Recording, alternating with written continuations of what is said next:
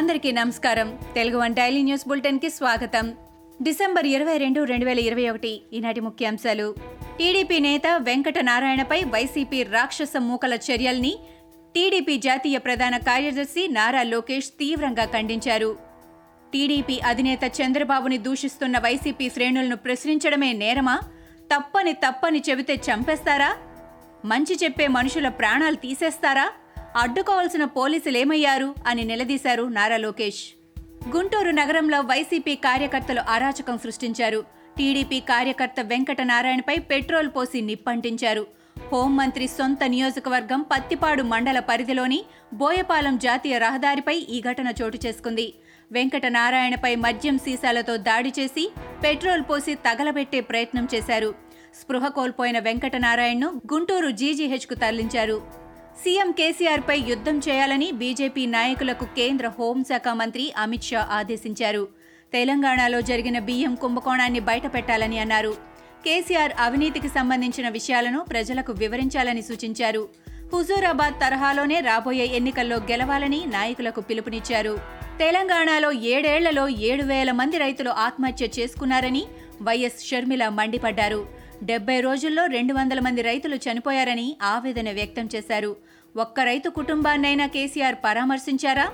ధాన్యం కొనలేని సీఎం మనకు అవసరమా? ఉద్యోగాలు ఇవ్వని సీఎం మనకు అవసరమా? అని ప్రశ్నించారు.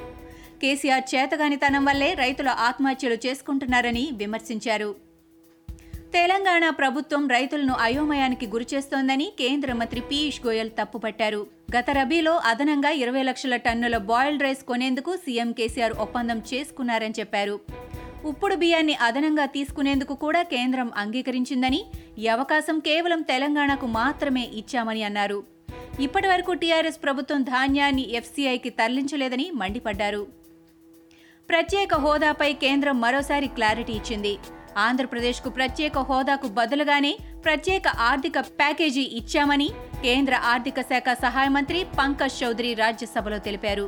ప్రత్యేక హోదా కలిగిన రాష్ట్రాలలో కేంద్ర ప్రభుత్వ పథకాలలో తొంభై శాతం కేంద్రం వాటా పది శాతం రాష్ట్ర వాటా ఉంటుందని అన్నారు.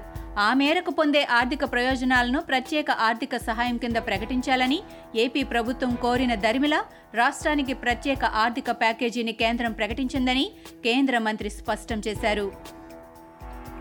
పుట్టినరోజు నాడు సీఎం జగన్ ఓటీఎస్ పథకాన్ని రద్దు చేయాలని ఎంపీ రఘురామకృష్ణరాజు డిమాండ్ చేశారు. రాముడిగా మంచి పేరు తెచ్చుకుంటారో రావణుడిగా చెడ్డ పేరు తెచ్చుకుంటారో ముఖ్యమంత్రి చేతిలో ఉందని జగన్కు రఘురామ సూచించారు. ఈ పథకానికి సంబంధించి ఇప్పటి వరకు డబ్బులు కట్టిన వారికి తిరిగి ఇచ్చేయాలని అన్నారు.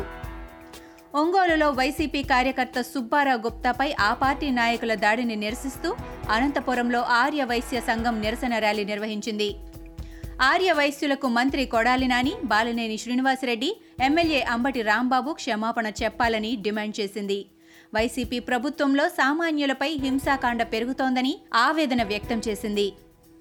పార్లమెంటులో కరోనా కలకలం రేపింది. బీఎస్పీ ఎంపీ డానిష్ ఆలీకి కరోనా సోకింది. ప్రస్తుతం జరుగుతున్న పార్లమెంటు శీతాకాల సమావేశాల్లో ఆయన రెగ్యులర్గా సభకు హాజరవుతున్నారు. తనను కలిసిన ప్రతి ఒక్కరూ అప్రమత్తంగా ఉండాలని అంతా పరీక్షలు చేసుకోవాలని ఐసోలేషన్లో ఉండాలని ఎంపీ సూచించారు. కాంగ్రెస్ పార్టీ ప్రధాన కార్యదర్శి ప్రియాంక గాంధీ పిల్లల ఇన్స్టాగ్రామ్ ఖాతాలు హ్యాక్ అయ్యాయి. పద్దెనిమిదేళ్ళ కుమార్తె మియారా వాద్రా ఇరవై ఏళ్ళ కుమారుడు రైహాన్ వాద్రా ఫోన్లు హ్యాక్ అయినట్టు ప్రియాంక గాంధీ వెల్లడించారు. మాజీ ముఖ్యమంత్రి అఖిలేష్ యాదవ్ చేసిన ఫోన్ ట్యాపింగ్ ఆరోపణలను పరోక్షంగా ప్రస్తావిస్తూ వారు ఫోన్లు ట్యాపింగ్ మాత్రమే కాదని తమ పిల్లల ఇన్స్టాగ్రామ్ ఖాతాలను కూడా హ్యాక్ చేస్తున్నారని ప్రియాంక ఆగ్రహం వ్యక్తం చేశారు. ఇవి ఈనాటి ముఖ్యాంశాలు. మరికొన్ని ముఖ్యాంశాలతో మళ్ళీ రేపు కలుద్దాం. ఈ షోని క్రమం తప్పకుండా వినాలనుకుంటే మీరు ఈ షో వింటున్న ప్లాట్ఫామ్లో కానీ లేదా Google podcast Apple podcast Gaana మరియు ఏ ఇతర పాడ్కాస్ట్ యాప్లోనైనా సెర్చ్ చేసి సబ్స్క్రైబ్ అవ్వండి. కొత్త ఎపిసోడ్ వచ్చినప్పుడు మీకు అప్డేట్ వస్తుంది. అంతవరకు సెలవు. నమస్కారం.